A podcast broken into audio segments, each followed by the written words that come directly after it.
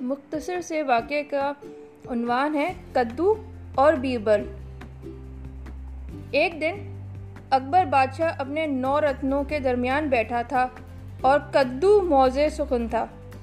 اکبر بادشاہ کہنے لگا، سنا ہے کدو بڑی اچھی سبزی ہے۔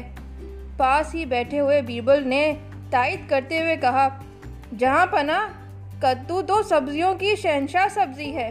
کدو بے شمار دوائیوں میں استعمال ہوتا ہے۔ آنکھیں خراب ہوں تو کدو کا پانی آنکھوں میں ڈالیں۔ اگر پاؤں جلتے ہوں تو تلووں پر کاٹ کر رگڑیں۔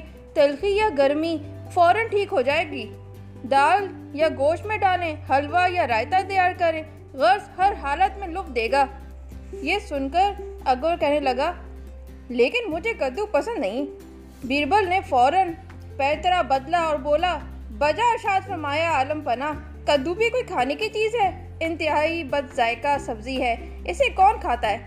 یہ سن کر اکبر نے کہا، عجیب آدمی ہو۔ ابھی کدو کی تعریف میں زمین و آسمان کے کلاوے ملا رہے تھے اور جب میں نے کدو سے اپنی ناپسندگی کا اظہار کیا تو اس میں کیڑے نکالنے شروع کر دیے۔